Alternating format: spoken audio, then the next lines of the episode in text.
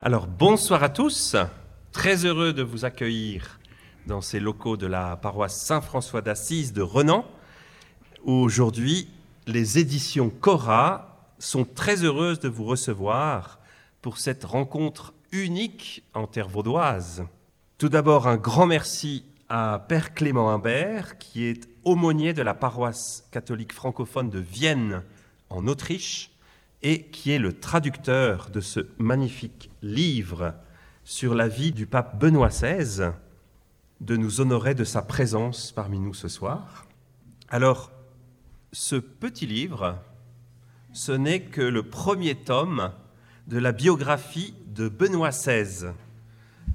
Mais, petit livre, c'est un monument, vous l'aurez compris, un monument à la taille de ce géant qu'est Benoît XVI, un livre de 592 pages qui est la première partie, qui couvre depuis sa naissance, sa jeunesse en Allemagne, sous le régime nazi, jusqu'à la période du Concile Vatican II, jusqu'à euh, la période de 1927-1965. Et comme vous l'imaginez, écrire une biographie de Joseph Ratzinger, c'est retracer non seulement toute la vie d'un homme, mais aussi c'est se lancer dans une histoire, c'est retracer toute celle d'une époque qui nous a beaucoup marqué jusqu'à maintenant. Alors je laisse la parole à Père Clément qui va peut-être se présenter très brièvement et puis euh, nous présenter cette magnifique biographie. Merci beaucoup, Père Gaëtan, merci beaucoup à chacun d'entre vous d'être là ce soir. Je suis effectivement très heureux de pouvoir parler de ce livre, de ce monument, de ce, de ce pavé, diraient certains, puisqu'effectivement il est, il est gros, mais il est... Euh, il n'y a rien de trop, me semble-t-il, parce qu'il y a beaucoup à dire sur ce, sur ce pape. Je m'appelle donc Clément Imbert, je suis français euh, résident en Autriche, à Vienne, où je m'occupe de la paroisse francophone.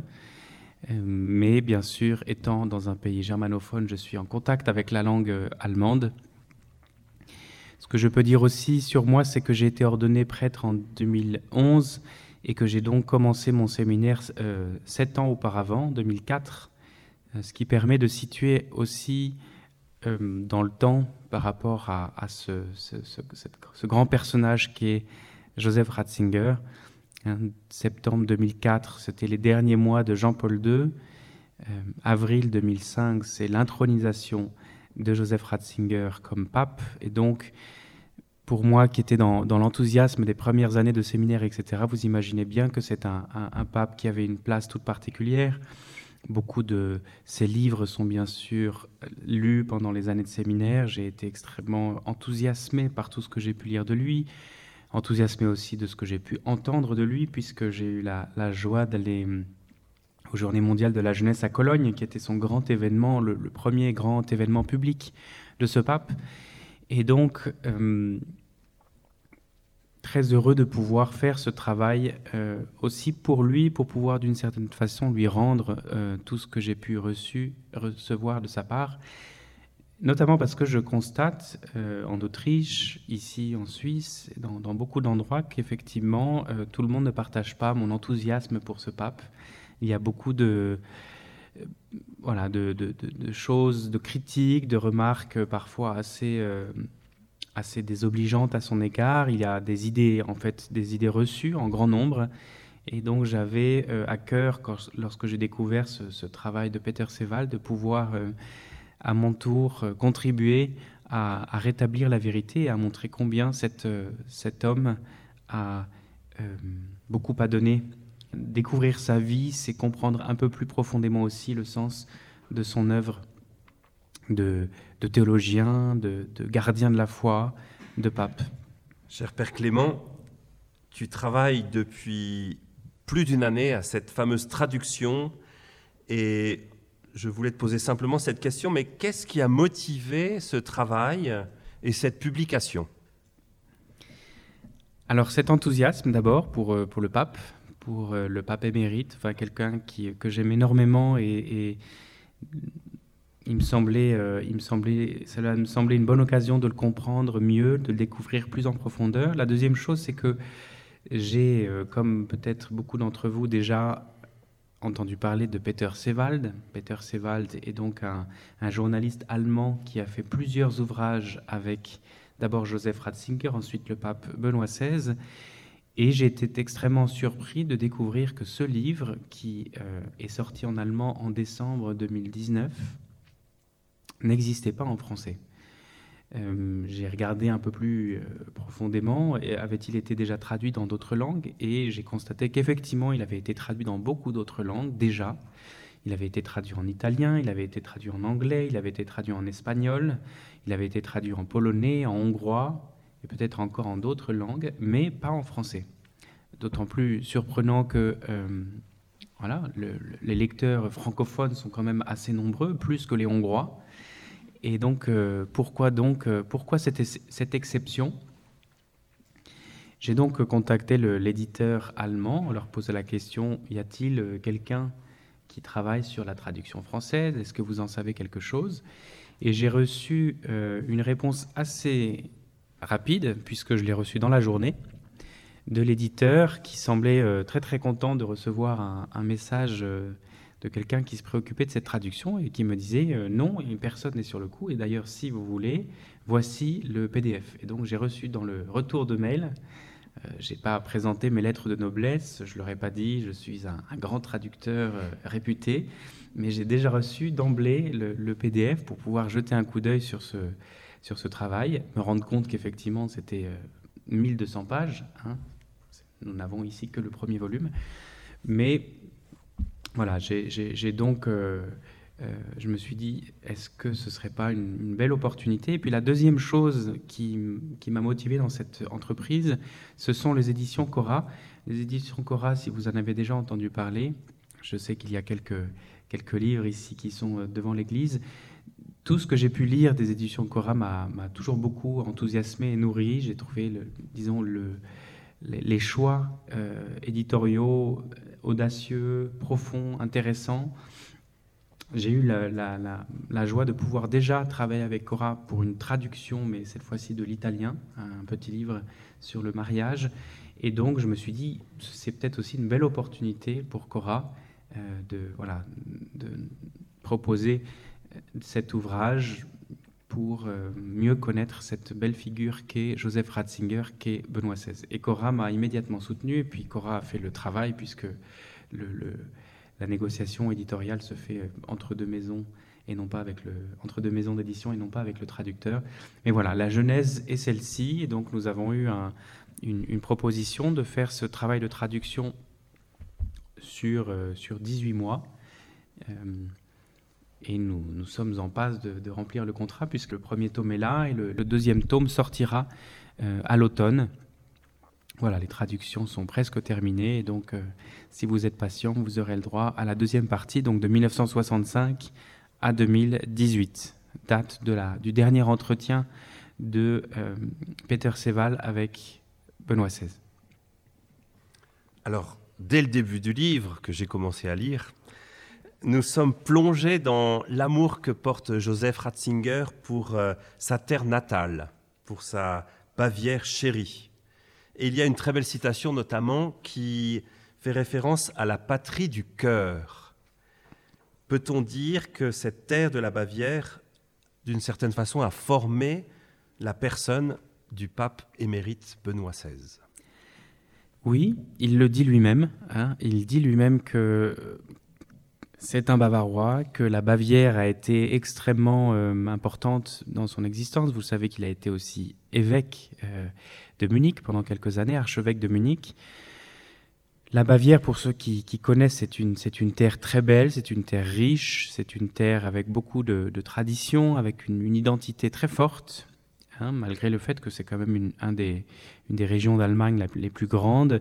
Le sentiment d'appartenir à la Bavière est une chose très forte. Son papa était gendarme, donc il a euh, beaucoup euh, tourné en Bavière. Il a, il y a eu des mutations euh, tous les, je sais pas, tous les trois ans ou quatre ans. Donc, il, a, il a connu beaucoup d'endroits différents de Bavière, mais toujours des zones, des petites villes, des zones rurales autour de la ville de Munich, autour du sanctuaire de Altötting, qui, qui est vraiment le, poumon spirituel de la Bavière. Et donc, à bien des reprises, Benoît XVI, Joseph Ratzinger dit la Bavière est le. Pour comprendre, pour comprendre aussi tout ce, que, je suis, tout ce que j'ai reçu, tout ce que j'ai à donner, alors il faut comprendre aussi d'où je viens. Hein, la Bavière, c'est une terre profondément chrétienne, euh, depuis des siècles, euh, où finalement les gestes du quotidien sont vraiment marqués par la foi, hein, les gestes de la vie agricole, les gestes de la vie familiale, euh, voilà, le rapport à, la terre, le rapport au voisinage, les, différentes processions, la célébration du temps, des saisons, etc. etc. Euh, la vie sociale est aussi très marquée par la vie paroissiale, par les différentes activités autour de la vie paroissiale. Et donc, c'est le descriptif qui est fait d'ailleurs dans les premiers chapitres est très intéressant, très beau, très, savoureux. On voit combien cette terre, euh, ces, années de jeunesse l'ont marqué. Alors il y a eu un peu plus tard, il y a les années plus douloureuses dont nous allons parler, mais ces premières années jusqu'à jusqu'à 10 ans étaient des années, dit-il, particulièrement belles, euh, dans un environnement familial aimant, avec euh, donc un grand frère et une grande sœur que vous voyez sur la photo. Joseph est le plus petit de trois. Sa, son frère Georg est son aîné de trois ans et sa, et, sœur Maria a deux ans de plus que Georg. Ils ont voilà, tout fait ensemble, ils ont joué de la musique ensemble, ils ont prié ensemble, ils ont fait des grandes balades en vélo ensemble, ils sont, allés écouter la musique à Salzbourg ensemble. Tout ça, c'est ce qui fait le, terreau euh, de l'endroit d'où il est parti et l'endroit vers lequel il revenait si volontiers. D'ailleurs, un peu plus tard dans le livre, on voit qu'il passe d'un poste à un autre comme professeur d'université. Euh, on comprend assez rapidement que son désir le plus profond était en réalité de pouvoir retourner en Bavière. Donc il est, monté, il est parti à Bonn, il est parti à Tübingen, il est parti à Münster, mais son désir c'était en fait de retourner à Ratisbonne, puisque c'est l'endroit où avait été, euh, où s'était installé son frère, qui devenu prêtre était devenu le maître de chapelle de la cathédrale de Ratisbonne, le chef de chœur des, du chœur d'enfants de, de Ratisbonne, et donc son désir le plus cher était d'être en Bavière et d'être à côté de son frère. Alors peut-être euh, une question que vous vous posez, euh, la période un peu douloureuse qu'a traversée euh, Joseph Ratzinger dès sa jeunesse, la période du nazisme. Il y a quelque chose d'un peu méconnu, cette fameuse encyclique traduite en français sous le titre Avec une vive inquiétude, qui est peu connue du grand public, dans le livre est particulièrement mise en lumière. Et on découvre un petit peu cet engagement euh, fort de l'Église contre le nazisme quelles, sont, quelles furent les réactions de la famille de Joseph Ratzinger face à cette idéologie nazie et qui ont été les modèles pour le peuple allemand dans cette période si sombre de notre histoire? Alors c'est sûr qu'on découvre une période de l'histoire euh, que, l'on croit connaître et qui en fait est, bien différente lorsqu'elle est présentée du point de vue allemand. C'est extrêmement riche et documenté, toute cette partie, effectivement, la façon dont petit à petit l'idéologie nazie monte, la façon dont les chrétiens, les Allemands prennent conscience de l'étau qui se resserre. Donc 1933, c'est l'arrivée un peu plus l'arrivée du, de, Hitler qui, petit à petit prend le pouvoir, mais c'est aussi le moment du concordat. Au tout début, Hitler euh, est extrêmement poli et, plein de sollicitude envers les églises parce qu'il a besoin de, tout le monde pour pouvoir euh, mener à bien son projet. Mais très rapidement, l'Église catholique prend conscience du péril et quand je dis l'Église catholique, c'est très intéressant parce que ce qui nous est montré, c'est aussi bien les évêques que les curés, que les chrétiens. Alors par exemple, beaucoup de, beaucoup de détails sont dits sur le, père de Joseph Ratzinger, donc gendarme, situation inconfortable puisqu'il sert le régime et en même temps homme de foi et homme euh, tout en étant assez simple avec beaucoup de, bon sens et un, vrai esprit critique qui petit à petit euh, se rend compte qu'il ne peut pas continuer à servir ce, régime qui est pour lui contraire très profondément contraire à sa foi, donc contraire à, l'homme. Il se réjouit donc euh, grandement lorsque cette encyclique est publiée. L'encyclique, donc, avec vive inquiétude, est publiée en allemand, ce qui est exceptionnel, puisque normalement, vous savez, les textes venant du Vatican sont publiés en latin, mais elle est publiée en allemand directement, puisqu'elle s'adresse au peuple allemand. Elle est publiée dans des conditions tout à fait euh, exceptionnelles pour l'époque, puisqu'elle sort le 11 mars à Rome. Elle est distribuée en secret à toutes les paroisses, à tous les évêques d'Allemagne en l'espace d'une semaine, et elle est lue en chair par tous les prêtres à la demande de leurs évêques le 21 mars. Et euh, c'est le début de, c'est le début du 37, pardon, 37.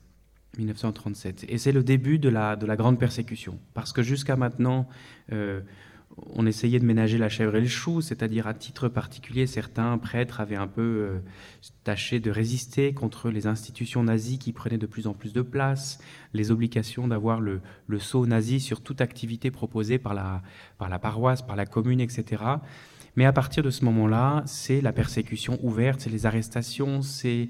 Euh, toutes les, tous les éditeurs, tous ceux qui ont contribué à, l'impression de, de, de, l'ouvrage, etc., qui sont arrêtés, ont détruit leur matériel, etc., des prêtres sont envoyés dans les camps. Bref, c'est euh, consciemment que l'Église a fait ce, ce choix de, résister ouvertement. C'est un texte qui est passionnant sur le plan euh, doctrinal, catéchétique, etc., qui analyse vraiment les, les différents... Articles de la, je dirais, du credo nazi pour montrer combien ils sont incompatibles avec la foi, qui invitent très clairement les chrétiens à résister. Et donc, euh, la famille Ratzinger fait partie de, ces chrétiens qui euh, se réjouissent de voir que l'Église fait la même analyse qu'eux, disons que leur Église, que leurs évêques font la même analyse qu'eux.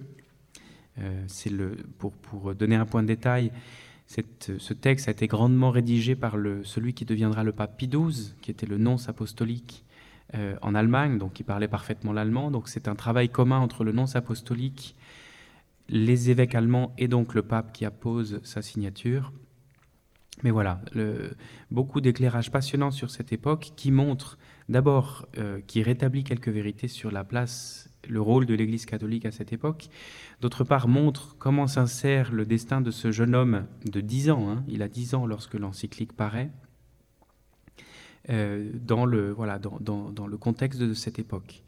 À partir de 1939, l'adhésion à la, aux jeunesses hitlériennes n'est plus une question de choix, elle devient une obligation, c'est-à-dire qu'on ne peut plus, lorsqu'on est jeune allemand, ne pas euh, participer à un groupe nazi. Euh, mais ce que, ce que montre par exemple le livre, c'est qu'il y a quand même deux catégories de jeunesse hitlérienne. Il y a les volontaires et puis il y a les forcés.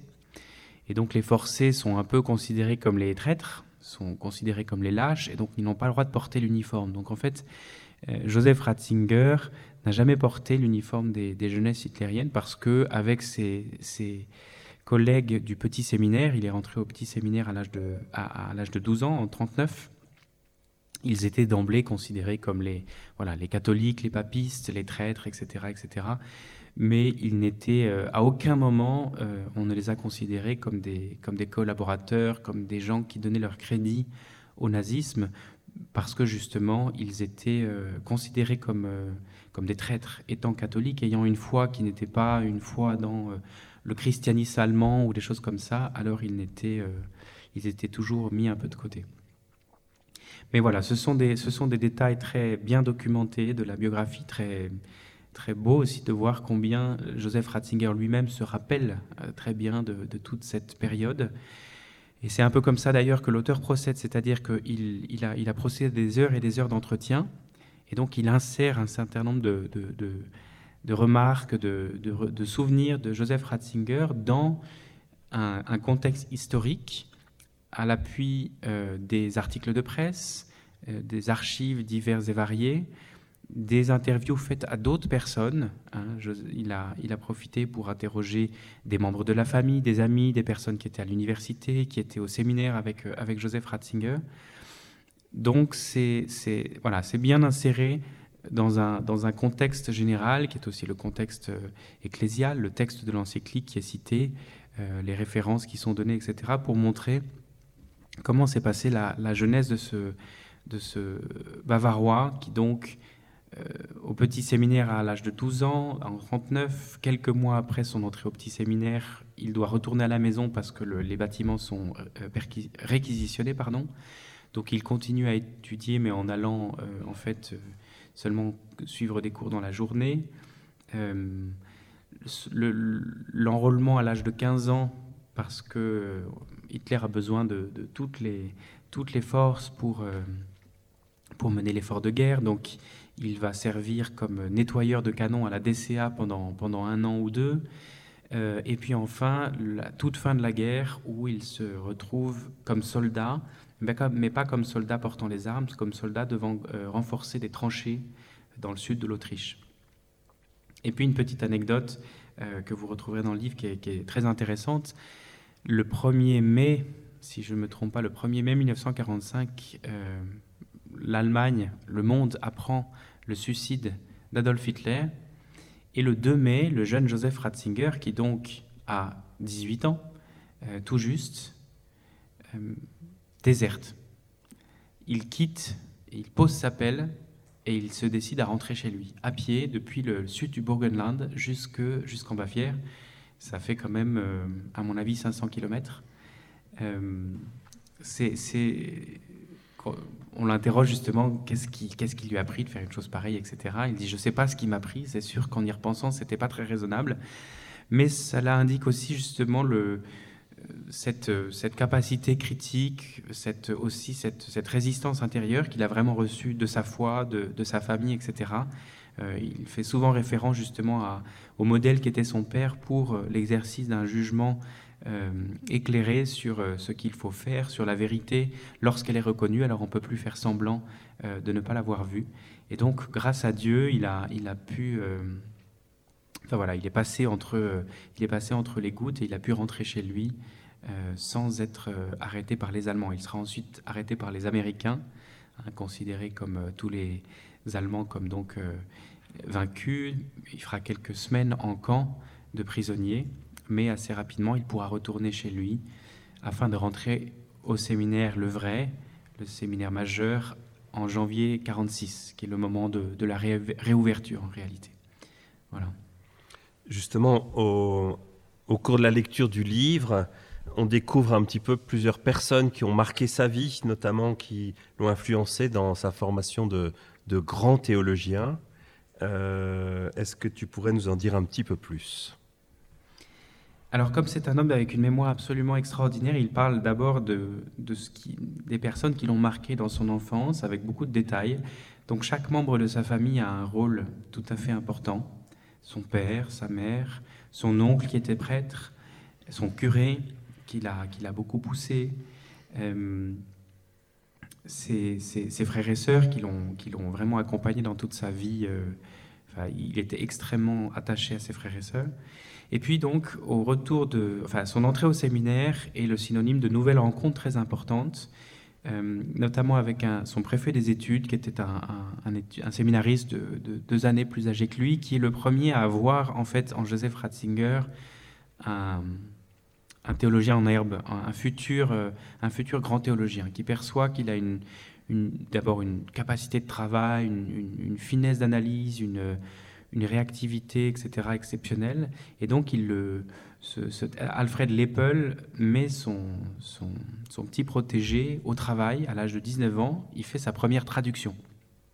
Il lui confie un petit bouquin de saint Thomas d'Aquin sur l'amour, un petit opuscule, et il lui demande de traduire ça en allemand ce qui euh, permet à l'auteur de faire un parallèle, puisque voilà, le premier ouvrage euh, de, Ratzinger, euh, séminariste, porte sur l'amour chez saint Thomas d'Aquin, et ensuite le premier ouvrage comme pape, hein, ce sera aussi sur l'amour. Vous savez, cette belle encyclique Deus Caritas Est, pour montrer que la boucle est bouclée. Ensuite, il, a été l'élève, on pourrait, dire, le disciple de plusieurs personnes dans, sa formation. Il a, eu quelques, grands théologiens, quelques grandes personnalités qui l'ont marqué. Il y a aussi les, lectures qui ont été déterminantes pour son existence. La plus déterminante de toutes, c'est les confessions de Saint Augustin. Vous savez que Saint Augustin devient le, le, père spirituel, le père spirituel dans le ciel de, Joseph Ratzinger. Il fera son travail de doctorat sur, euh, sur la cité de Dieu. Euh, toute sa vie, il sera accompagné de, citations, de références à Saint Augustin. Euh, lorsque, vous savez, il fait ses catéchèses sur les pères de l'Église, il en fait trois sur Saint Augustin qui sont absolument magnifiques de synthèse et de, et de reconnaissance aussi pour, euh, pour cette, ce théologien qui l'a tant marqué, ce théologien qui était aussi un véritable pasteur, un poète. Voilà, ils ont beaucoup de points communs. Il y a des personnes de la littérature qui l'ont beaucoup marqué.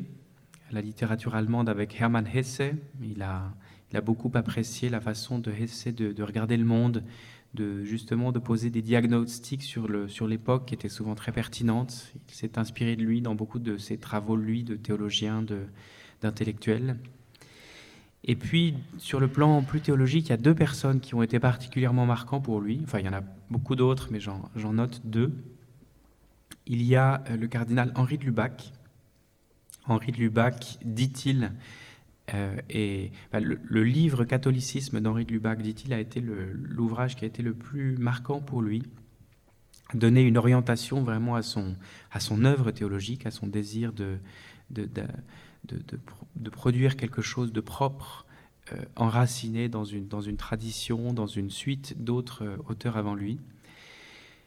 Il a eu l'occasion de le rencontrer après avoir lu ses œuvres. Ils se sont rencontrés au Concile Vatican II. Alors c'était le, vénérable Henri Lubac qui était déjà assez âgé, qui était une, figure assez reconnue, et le tout jeune Joseph Ratzinger, puisqu'au Concile il arrive à l'âge de 31 ans. Euh, mais ils se sont tout de suite reconnus, appréciés. Euh, ils ont entretenu une correspondance parce que c'était euh, voilà l'un comme l'autre, c'était comme rejoint, pas seulement au niveau intellectuel, mais aussi au niveau du cœur et de la foi. L'amitié avec Lubac a été aussi euh, un élément important dans l'amitié avec euh, Balthazar, qui a, vous le savez, joué aussi un grand rôle dans, la vie de Ratzinger. Ils ont travaillé ensemble à la mise en place d'une revue, la revue Communio. Et puis une dernière personne, euh, c'est le pape Jean XXIII. Le pape Jean XXIII était pour Joseph Ratzinger une figure, il l'aimait énormément, il l'admirait beaucoup. Il a été très enthousiaste lorsqu'il a appris euh, qu'était convoqué ce concile. Et il se trouve que c'est le moment où Joseph Ratzinger commence à se faire un nom comme théologien en Allemagne, si bien que son, évêque titulaire de l'époque, le cardinal Frings de Cologne, lui demande de euh, l'assister dans le travail théologique de préparation au concile. Euh, il rédige donc pour lui un, discours, un plaidoyer lors d'une commission préparatoire qui a lieu à Gênes, le, fameux discours de Gênes, qui n'est donc pas signé Ratzinger, mais qui est signé Frings, qui dresse un peu un, tableau de ce à quoi devrait ressembler le concile, ce sur quoi devrait travailler le concile. Euh, il est extrêmement bien accueilli lors de cette réunion, euh, qui d'ailleurs réunis non pas seulement des partisans, je ne sais pas, d'un camp du concile. Après, on a fait, vous savez, toute une, une relecture du concile avec les, progressistes et les traditionnels, etc. À ce moment-là, c'était tout simplement des personnes qui répondaient à l'appel du pape et qui essayaient de préparer, de réfléchir, de prier à ce qu'il fallait faire pour préparer ce concile. Et il y avait notamment, par exemple, à Gênes, bah, l'évêque résident de Gênes, c'était le cardinal Siri, qui plus tard dans le concile, justement, est plutôt celui qui passe pour le, défenseur de la, tradition, de, plutôt un conservateur. Il était celui qui, euh, recevait cette, cette commission et qui s'est, avec les autres, euh, réjoui de cette contribution qui était extrêmement euh, pleine de souffle, pleine, d'entrain. Et donc, je, termine la petite histoire. Le pape a eu connaissance de ce discours de Gênes et du coup convoque le cardinal Frings, qui euh, d'abord s'inquiète en se disant qu'est-ce que j'ai fait? Je convoquais chez le pape, c'est pas une chose qui arrive tous les jours. Et, euh, le pape de, lui, de lui tomber dans les bras en le félicitant et en le remerciant, en lui disant Vous avez tout simplement dit tout ce que je portais, que je n'arrivais pas encore à exprimer, mais c'est vraiment ce que j'avais sur le cœur avec cette, euh, avec cette intuition du concile. Et donc le, cardinal de, répondre, mais vous savez, euh, euh, sa sainteté, ce n'est pas moi qui l'ai écrit, c'est un jeune théologien qui s'appelle Joseph Ratzinger. Et donc ces deux grandes figures que sont le pape Jean XXIII et le pape Benoît XVI ne se sont pas connus personnellement. Joseph Ratzinger était présent au concile, mais comme simple assistant théologique de 30 ans, 31 ans d'un grand archevêque. Mais ils, ont, voilà, ils avaient déjà une vraie une vraie proximité intellectuelle et spirituelle qui se manifeste par cette petite, cette petite anecdote. Alors, une question un petit peu plus euh, profonde et personnelle. Qu'est-ce que finalement la figure de Joseph Ratzinger permet de mettre en lumière un peu dans nos vies? Alors, j'ai eu le temps de me poser la question pendant euh, cette dernière année et puis ces dernières conférences. Euh, beaucoup, beaucoup, beaucoup de choses. C'est évident que qu'il a beaucoup de. Euh, d'abord, il a une capacité à parler, euh, non pas avec des idées, mais de parler de la vie, hein, la foi dans la vie. Hein, c'est quelque chose qui est, je crois, que, beaucoup de personnes qui ont, qui ont lu Ratzinger peuvent le dire. Donc, lorsqu'on se met à son école, qu'on essaie de, découvrir la, foi, l'Église telle que lui la voit, alors il est aisé de, s'approprier ces grands mystères, de, de, comprendre que c'est vraiment une expérience vivante, que ce n'est pas une matière universitaire, que ce n'est pas un sujet de, gens intelligents ou de spirituels, mais que c'est quelque chose qui est très en lien avec la vie. Ça, c'est une première chose que je trouve très belle.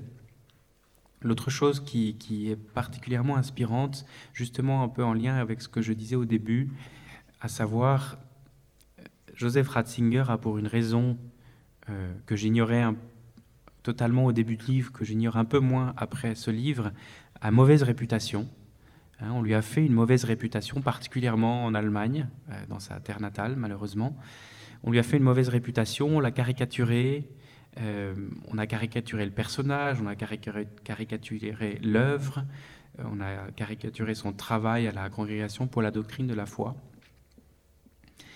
Et en fait, euh, on découvre un, personnage d'abord humble, quelqu'un qui est très à l'écoute, quelqu'un qui ne se laisse jamais embarquer dans des, euh, dans des querelles politiques, dans des règlements de compte, dans des disputes de personnes, parce qu'il a vraiment fait l'objet d'attaques euh, ad nominem bien des fois dans son, dans son parcours auprès de collègues théologiens, évêques ou autres et il ne euh, n'a jamais cherché à se, à se défendre lui.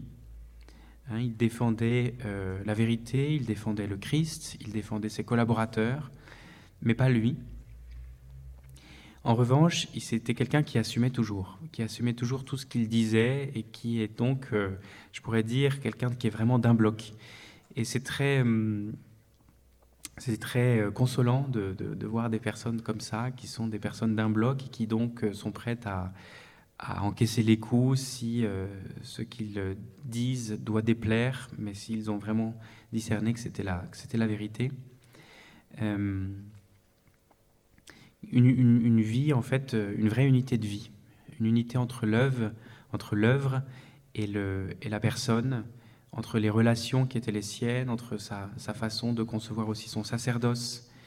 Hein, c'était un théologien, mais c'était un prêtre. Et donc, euh, dans les années universitaires, où vous savez, en, Allemagne ou ici en Suisse, on peut être théologien à l'université sans être euh, prêtre et puis sans être même croyant en réalité. C'est une matière universitaire comme une autre. Et euh, il était donc un peu, parfois, étrange pour ses collaborateurs parce que chez lui tout était uni, comme ça l'avait été chez son maître Saint Augustin. Euh, la foi, la vie, le sacerdoce, la vie fraternelle, la charité. Il y a énormément de témoignages très jolis de, de, ses, de ses étudiants, de ses paroissiens, des personnes qu'il a aidées très discrètement. Il a, euh, il a imprimé, par exemple, les thèses de doctorat de bien de ses élèves qui n'avaient pas les, sous pour pouvoir euh, faire l'impression beaucoup de, détails de la vie qui montrent aussi bon, des, zones un peu plus compliquées. Il a des faiblesses, il a, il a des défauts. C'est pas pas un panégyrique aveugle d'un admirateur, mais qui montre quelqu'un qui est euh, qui est profondément un. Et ça, je crois que c'est une c'est une chose qui est essentielle aujourd'hui parce que on s'est habitué à, à faire des catégories entre le personnage médiatique et puis le personnage privé, entre euh, euh, l'œuvre et, la, personne et la vie de la personne. Chez lui, d'une certaine façon, il, n'en est pas ainsi. et c'est d'ailleurs peut-être pour cela que il s'est fait, fait souvent attaquer. Il ne s'est pas vraiment défendu. Il n'a pas cherché à se défendre. Comme je vous disais, la vérité, lorsqu'elle est attaquée, oui, elle doit être défendue, mais lui, c'est moins important. Alors on a parlé que c'était un événement éditorial, euh, la publication de ce livre de cette année. Euh, pourquoi ce livre est finalement essentiel euh, à la vie de l'Église et puis aussi pour chacun d'entre nous? D'abord parce que il, son pontificat s'insère dans, un, dans tout ce qui a précédé. C'est vraiment important de comprendre qui il est pour comprendre aussi ce qu'il a donné lorsqu'il était, disons, au pape et puis même préfet pour la, pour la doctrine de la foi. La doctrine de la foi, il y a, je ne vais pas trop spoiler parce que c'est le deuxième tome, mais il a, il a une, une, contribution particulièrement importante sur bien des sujets, dans son lien avec Jean-Paul II, etc. Donc il est, bon de comprendre tout ce qui s'est passé pour comprendre euh, ensuite son pontificat, ça c'est une chose. Ensuite la deuxième chose c'est que son pontificat, bien que court, s'insère dans une période très importante de l'histoire, ce que souligne bien souvent euh, son biographe. Euh, la troisième chose c'est que il, a, fait ce que vous savez, c'est-à-dire qu'il est le premier pape à avoir le statut d'émérite. Voilà, parce qu'il y a des discussions pour dire est-ce que c'est le premier pape à avoir démissionné, mais en tout cas c'est le premier à avoir le statut de pape émérite et de consacrer le reste de, son, de sa vie, de son énergie à, prier pour l'Église. Donc de toute façon, son pontificat fera date. Mais c'est essentiel de comprendre qu'en réalité, son pontificat fera date pour plus euh, de raisons que cela. Parce que c'est un... Alors là, je cite le biographe. Euh, Peter Seval, que j'ai eu la chance de rencontrer il y, a, peu de temps, il dit, si un jour euh, il devient saint, ce que je crois, je suis toujours dans la citation, si un jour il devient saint, ce que je crois, alors j'ai déjà réuni tous, les, éléments, j'ai fait le travail. J'ai fait le travail dont a besoin celui qui instruit un procès en canonisation. Donc voilà, si c'était un saint, si c'est quelqu'un qui a été profondément fidèle à la mission que Dieu lui a confiée, malgré tous les voilà un parcours de vie qui n'est pas si linéaire, alors cela, cela mérite vraiment de s'y pencher. Et pourquoi cette biographie-là plutôt qu'une autre? Parce que je pense qu'il n'y en aura pas de meilleure. Et là, je, je, permets d'envoyer des fleurs parce que c'est pas mon œuvre, parce que euh, il a rencontré euh, le pape pendant des heures et des heures, il a rencontré le cardinal pendant des heures et des heures, ils ont mené des, ils ont mené des, des entretiens extrêmement sérieux, fouillés, parce que euh, Peter Seval, comme je vous le disais, a eu accès à des archives que personne, euh, auparavant en tout cas, n'avait consultées. elles pourront bien sûr être consultées à l'avenir, mais la troisième chose, c'est qu'il a aussi eu accès à des personnes qui ne sont plus, à beaucoup de personnes qui ne sont plus, il a passé du temps avec le, frère de Ratzinger, il a, interrogé des personnes qui étaient avec lui au séminaire, qui étaient ses élèves, etc. etc. Et plus le temps passe, plus ces personnes ne seront plus en mesure de, témoigner par elles-mêmes. Euh, rappelons que le pape émérite a déjà 95 ans, ce qui n'est euh, pas rien. Hein. il a quand même euh, une... voilà, de, de, sa génération, il y a plus grand monde qui est encore en vie. C'est d'ailleurs ce qui lui fait dire de temps en temps, mais je ne comprends pas pourquoi le Seigneur me garde si longtemps. Hein, Peter Seval dit le, un des défauts du pape, c'est qu'il n'est est pas du tout euh, objectif sur sa santé, et du coup, il, euh, s'est souvent euh, trompé sur son, sur son état de santé à plusieurs étapes de sa vie. Il s'imaginait s'éteindre gentiment un an après sa démission, et ça fait déjà huit ans. Et voilà. Merci beaucoup. Euh, tu as évoqué un peu euh, l'auteur de ce livre, Peter Sewald. Est-ce que tu peux nous dire encore deux, trois mots sur la rencontre que tu as fait avec lui? Nous l'avons donc invité pour, euh, pour une présentation à, Paris. nous avons pu visiter quelques... Pardon, je me rapproche du micro. Nous avons pu nous, nous, nous pencher sur... pardon, nous avons pu visiter quelques médias et puis le soir, nous avons fait une, une, présentation où c'était lui qui parlait et je, lui servais d'interprète. Nous lui servions d'interprète, nous étions deux. Mais c'était assez intéressant parce que du coup, nous avons passé la journée ensemble. Donc, il y avait les, les, choses qu'il a racontées, et puis il y avait tout ce qui, se, tout ce qui était en off, euh, dans les conversations, euh, dans le métro, euh, en train de, prendre un café entre deux rencontres, etc. Donc, c'était très intéressant de voir combien, effectivement, Peter Seval a été marqué, marqué profondément par, par Ratzinger. Peter Seval est donc un journaliste de formation, il est journaliste politique de formation. Il n'est n'est pas du sérail, c'est pas un journaliste euh, spécialiste des questions religieuses. Il dit lui-même qu'il euh, fait partie de la génération 68. Il a été euh, révolutionnaire, il a été communiste, il a été très anticlérical.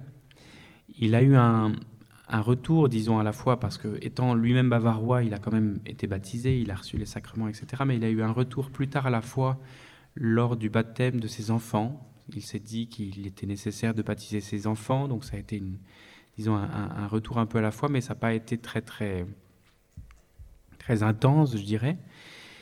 Et puis, quelques années plus tard, lui est demandé de faire un portrait euh, de Ratzinger au motif que euh, il est celui de toute la, de toute l'équipe euh, de rédaction qui connaît le mieux les dix commandements parce qu'il en connaît au moins cinq alors que les autres n'en connaissent même pas cinq.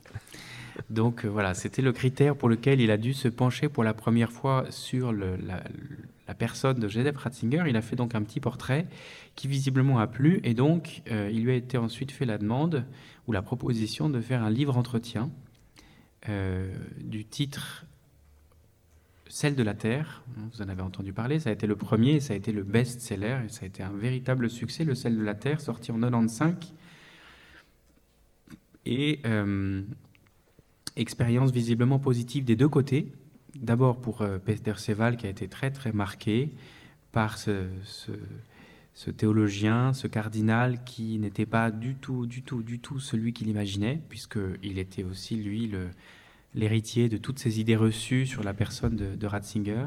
Il dit J'ai rencontré quelqu'un de fin, de humble, d'à l'écoute, de délicat, d'extrêmement intelligent et qui et, en réalité tout ce qu'il disait, je ne pouvais qu'être d'accord avec lui, c'est-à-dire que je trouvais sa pensée particulièrement euh, euh, lumineuse.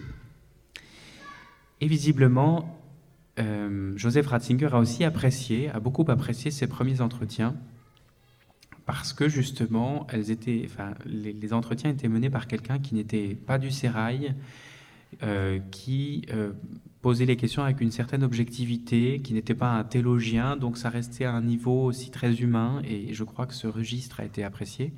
Et donc c'est une relation assez euh, longue qui s'est mise en place, puisqu'ils ont euh, collaboré près de 30 ans ensemble, avec cinq ouvrages, euh, durant lesquels on ne peut pas vraiment dire qu'ils soient devenus amis. Peter Seval dit, je ne pense pas qu'on puisse dire cela, parce que notre relation est restée une relation vraiment de, de travail, Hein, je n'ai pas été invité à, prendre le café, à, aller déjeuner euh, après les entretiens, etc. Le, cardinal Ratzinger était quelqu'un d'assez euh, monacal, donc euh, l'heure, c'était l'heure. Une fois que l'heure était terminée, il partait, il avait autre chose à faire. Et, et même s'il le raccompagnait de façon très aimable, on ne dépassait pas l'heure. Mais voilà, ils ont vraiment établi un lien qui leur a, qui leur a été, je crois, bénéfique à l'un comme à l'autre. Et c'est ce qui fait dire donc à, Peter Seval, je crois vraiment que j'ai côtoyé un saint. Euh, et je crois aussi que j'ai fait mon travail. Hein. cette œuvre, il, disait, c'est la dernière. Il a d'autres idées maintenant, mais il dit, je, pense que nous avons fait ce que nous avions à faire. Euh, le dernier chapitre du deuxième tome, euh, ce sont les derniers entretiens avec le pape émérite, etc. Mais il me semble que nous avons vraiment fait ce que nous avions à faire. Alors, merci beaucoup, Père Clément Imbert, pour cette présentation qui, j'espère, vous donne envie de lire ce magnifique livre. Et maintenant, on va laisser un petit temps euh, plus ouvert aux questions, peut-être que vous avez, après avoir euh, écouté euh, Père Clément nous présenter cette personnalité étonnante de Joseph Ratzinger, Benoît XVI. Alors, juste pour info, nous sommes en futur différé avec Radio Maria. C'est pour ça que nous avons deux grands micros impressionnants devant nous. donc j'ai répété la question. alors est-ce que la biographie, la publication de la biographie de Benoît XVI, par exemple en Italie, a eu des échos particuliers? Est-ce que vous pouvez nous en dire quelques mots? Ce que je sais, c'est que elle a, elle était très bien vendue puisqu'elle est en réédition. Ce que je sais aussi, c'est que, au dire de M. Sevald, l'Italie est certainement le pays qui comprend le mieux Ratzinger. Euh, c'est là où il reçoit le meilleur accueil, c'est là où il est le plus lu, c'est là où les livres sont le plus vendus. Donc euh, voilà, il y, a une relation un peu, spéciale entre euh, Ratzinger et l'Italie, même si il disait lui-même qu'il n'était pas n'était pas extrêmement doué en italien. Euh, enfin voilà, devenu pave, il était obligé de l'utiliser, etc. Mais c'était quand même pas sa, c'était pas sa langue forte, disons-nous. Alors après, j'ai écouté un, une table ronde à l'occasion de la sortie du livre, euh, très intéressante où intervenait beaucoup de monde. Euh, Andrea Riccardi, donc Peter Sevald, il y avait quelques quelques journalistes. Et, en fait, c'est quand même arrivé au mauvais moment, puisque la sortie en Italie, c'était euh, une année après la sortie allemande, donc c'était fin 2020. Et donc, euh, voilà, c'était le moment où les gens sortaient pas beaucoup, euh, la table ronde et avec un masque sur le, sur le museau. Donc, voilà, je ne sais pas quelle a été la réception de, de ce livre lui-même, mais voilà, l'opinion, disons, générale de Ratzinger, c'est qu'il est bien plus aimé en Italie qu'il ne l'est en Allemagne. Merci. Une autre question? Alors, j'étais très heureuse de, de voir le rôle important de Pie XII dans l'élaboration de l'encyclique qui condamnait le nazisme, puisque, évidemment, comme vous savez, on l'a tous euh, un peu critiqué par euh, sa proximité avec les Allemands. Euh, la question qui se pose, c'est est-ce que dans le deuxième livre, on évoque un petit peu la figure de Benoît XVI, un peu comme celui qui a le courage de, d'ouvrir, enfin de soulever le fameux couvercle des problèmes de l'Église et notamment la question de la pédophilie et de prendre la chose au sérieux, euh, avec un sérieux extrême et de prendre des mesures face à ce fléau. Alors effectivement, je, peux dire quelques mots d'abord sur ce que vous avez dit à propos de Pie Le, le, livre développe assez bien ce passage et aussi justement le, la façon dont euh, un certain nombre de, fausses idées se sont répandues sur, euh, sur Pi 12. Hein, là, il, y a un vrai travail qui est fait au passage pour, pour montrer comment est-ce que... Euh, voilà, comment, au fond, l'auteur s'intéresse beaucoup, lui, comme journaliste, aux mécanismes par lesquels on déforme euh, la réalité. Et il, fait, non, il reprend beaucoup d'éléments où il montre aussi comment est-ce que petit à petit euh, une image se fabrique est une fausse image. Donc euh, effectivement, sur l'image de Pi il y, a, pas mal d'informations très intéressantes. Sur la deuxième question, je m'étais promis de ne pas répondre pour entretenir le suspense.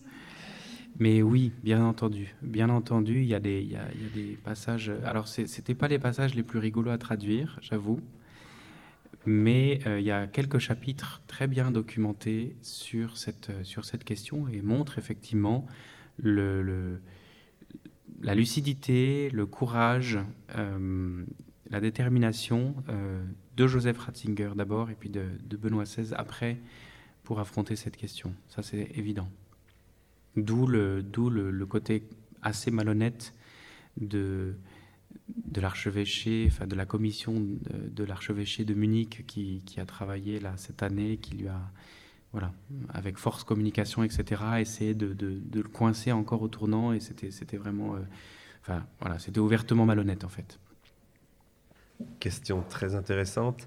Je voyais bien Benoît XVI comme le fils spirituel de Jean-Paul II.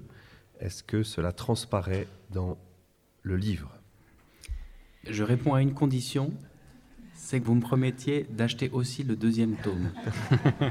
Alors le fils spirituel, je ne sais pas si c'est tout à fait le, mot qu'il faudrait utiliser, mais euh, ce qui est très intéressant, c'est de montrer comment est-ce que, enfin de découvrir plutôt comment est-ce que Ratzinger arrive à Rome.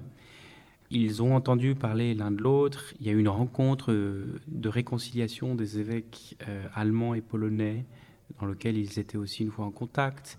Euh, rien ne dit qu'ils se soient rencontrés durant le concile. Donc voilà, ce, sont des personnalités qui ont entendu parler l'un de l'autre, mais pas plus. En revanche, Jean-Paul II devient pape, demande en fait immédiatement à Ratzinger de venir le rejoindre. Donc il a conscience que ce théologien qui est devenu évêque est la personne qu'il lui faut. Mais Ratzinger dit non plusieurs fois euh, en disant je, ça fait pas longtemps que je suis là, je n'ai pas très envie, enfin bref, des, des, réponses. Euh, enfin, je sais pas s'il dit très souvent non, mais enfin, il dit, je crois qu'il dit non deux fois. D'abord, la première fois, il dit je viens d'arriver, c'est pas possible. La deuxième fois, c'est de dire mais c'est encore un peu trop tôt. Mais euh, la demande se fait vraiment insistante et donc il finit par venir. Ensuite, très intéressant, il demande à, à, être relevé de ses fonctions plusieurs fois. Il dit Moi, je suis venu pour euh, cinq ans après, je rentre. Et, euh, et par, deux fois, par trois fois, le pape lui dit Non, non, non, non, tu restes là. Tant que je suis là, tu restes.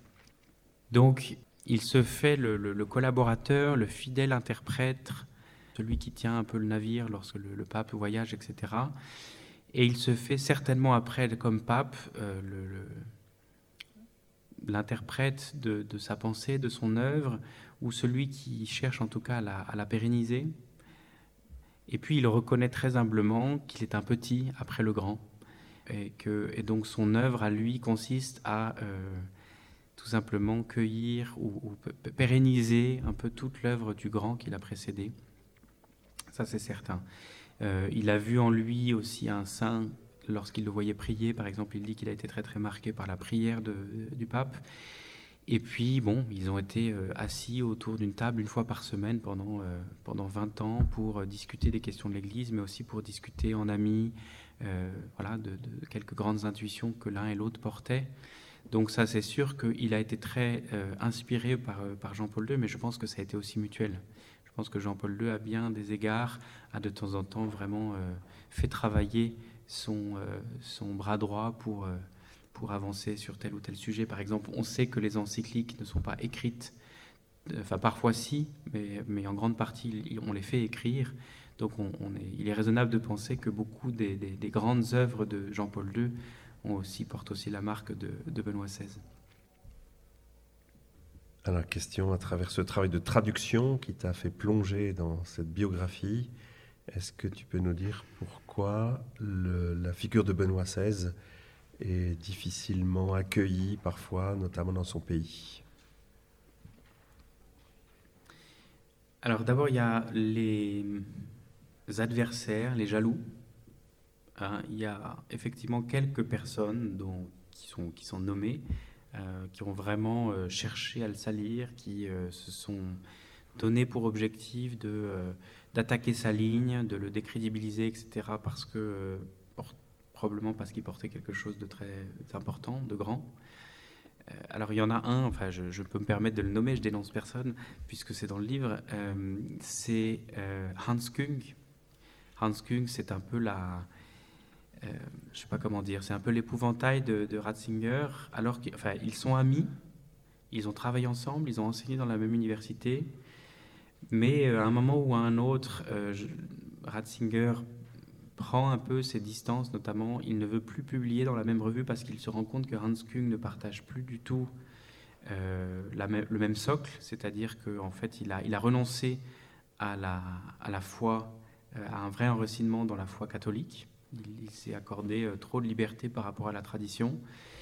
Et euh, visiblement, Hans Kung ne lui pardonne pas. Et donc, euh, c'est un homme très doué, visiblement très charmant, qui a ses entrées dans les médias, etc. Et qui, du coup, consacre une bonne partie de son temps et de son, énergie à, à décrédibiliser, à salir celui qui reste, malgré tout, malgré les années, un, ami. C'est-à-dire que ils ne se sont pas brouillés humainement parlant, et ils se sont d'ailleurs revus. Hein, Jean-Paul II, euh, Benoît XVI a reçu Hans Kung lorsqu'il est devenu pape. Euh, ils se sont entretenus une heure ou deux. Euh, entre-temps, Hans Kung avait été, s'était vu, retirer sa chaire d'enseignement de théologie catholique. Il n'était plus autorisé à enseigner la théologie catholique. mais voilà, il l'a reçu et, assez chaleureusement. Donc, comme je disais, il ne, s'est pas laissé embarquer dans des, querelles d'hommes ou dans des règlements de compte. Donc, il y a effectivement des personnes qui se sont, qui se sont attaquées à lui, et puis après, les, médias dans l'ensemble, les médias plutôt euh, anticléricaux, les médias euh, en recherche de scoop, euh, en ont trouvé, ça c'est sûr. L'autre chose, c'est qu'effectivement, c'est un, homme qui, on peut considérer ça comme un défaut, mais c'est pas un communicant. C'est-à-dire que ce qui lui importe, lui, c'est la parole. C'est une parole donnée, c'est une parole dite, c'est une parole qu'on peut assumer. Et donc un très bel exemple de cela dans le deuxième tome, c'est le discours de Ratisbonne. Hein, vous connaissez un peu cette, cette anecdote-là. Là aussi, il y, a, tout un chapitre qui se consacre un peu à, cette, à cet épisode du discours de Ratisbonne où les médias euh, tirent une citation qui dit le pape attise la haine contre les musulmans, etc. Euh, alors que, tout son discours était un plaidoyer pour le dialogue et l'amitié. Et de fait, en plus, il a une très bonne réputation auprès des, autorités musulmanes avec lesquelles il a mené des, discussions, des rencontres extrêmement euh, souvent et très riches, etc. Et donc peut-être que c'est le dernier mot que je dirais, c'est certainement euh, parce que euh, il disait la vérité qu'il a été autant attaqué. Je pense qu'effectivement il a, tenu bon à, bien des étapes, de sa vie, pas, les mêmes. Quand on parle comme théologien à l'université, quand on parle comme, cardinal, préfet de la foi ou pape, c'est pas tout à fait la même chose, mais en fait, justement, c'était très un chez lui. Euh, il dit, euh, je, dis ce que, ce que je peux vraiment assumer, et je le dis en, le, portant de tout mon être. et d'une certaine façon, il, porte, il porte l'évangile, il porte la parole du Christ. Et donc, euh, comme, le dit le, Christ, euh, s'ils vous ont persécuté, ils me persécuteront aussi. Donc, euh, moi, je, vois ça, enfin, je le vois avec mon expérience, mais c'est aussi un peu l'analyse que fait l'auteur. C'est que, en réalité, s'il est attaqué, c'est aussi parce que il défend l'Évangile. Une question qui, qui, nous replonge dans son enfance. Tu as dit qu'il était entré à 12 ans au petit séminaire. Qu'est-ce que tu peux dire un peu plus de sa vocation, de, cet appel de Dieu? Il a été encouragé par son curé, euh, qui euh, pensait que c'était bien pour lui. Ça, ça a été la première chose. Il était motivé par son frère, ça c'est aussi euh, une évidence. dans une Bavière catholique avec des enfants pieux, avec des capacités intellectuelles, avec un contexte aussi Hein, nous sommes dans une, Allemagne de plus en plus euh, nazie. Il s'agit de comment dire, choisir son camp. Et donc, je pense que c'est cette conjonction qui a fait qu'il euh, est rentré au petit séminaire, sachant en plus qu'à l'époque, le séminaire, le petit séminaire, en fait, que veut dire petit séminaire? Ça veut dire que des, jeunes garçons vivent ensemble dans un lieu différent, mais vont à l'école euh, avec les autres. Euh, à proximité. Et le petit séminaire de l'époque, c'était euh, un endroit euh, assez remarquable, très, très moderne, extrêmement... L'archevêque de Munich de l'époque est extrêmement fier de cette institution qu'il portait, qu'il avait financée lui-même, etc. Et donc, c'était, voilà, je pense que c'est tout ce contexte qui a expliqué qu'il y, y, rentre. Pas encore avec j'ai la vocation sacerdotale, Hein, c'est quelque chose qui s'est consolidé notamment avec euh, la, guerre, la souffrance, etc. Euh, il avait en fait une, intuition très claire de sa vocation intellectuelle et la vocation sacerdotale est venue comme compléter la, figure générale. C'est-à-dire que ce qu'il dit souvent, c'est j'ai depuis très très jeune la certitude, l'intuition que j'ai une œuvre à offrir que je suis, que je suis porteur de quelque chose, que le Seigneur me demande de donner quelque chose. Donc c'était, finalement, il a une vocation de théologien très claire, et ensuite il comprend que en, réalité la théologie exige, le sacerdoce, que la théologie exige d'être un pasteur. Et donc c'est comme ça que les choses se, se mettent en place en lui. Merci beaucoup, Clément.